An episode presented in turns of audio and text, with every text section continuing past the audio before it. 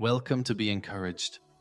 And then, if anyone says to you, Behold, here is the Christ, or Behold, he is there, do not believe him. Mark 13:21 There is no new Christ on the horizon.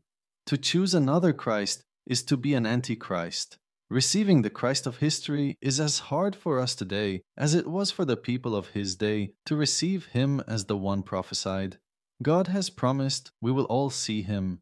We are not to go here or there to see him. When he returns, every eye will see him. We will all declare at his feet, He is the Christ, not some new person or AI. Hug this thought instead God loves me. Thank you, Lord. 49 years ago, I cried out with my doubts, saying, Jesus, if you are there, you can have me. But here is the deal if you want to change me, go for it. I quit trying to change myself. You went to work and it has worked. I have changed. You haven't. Thank you for visiting Be Encouraged. If you have been encouraged, please share.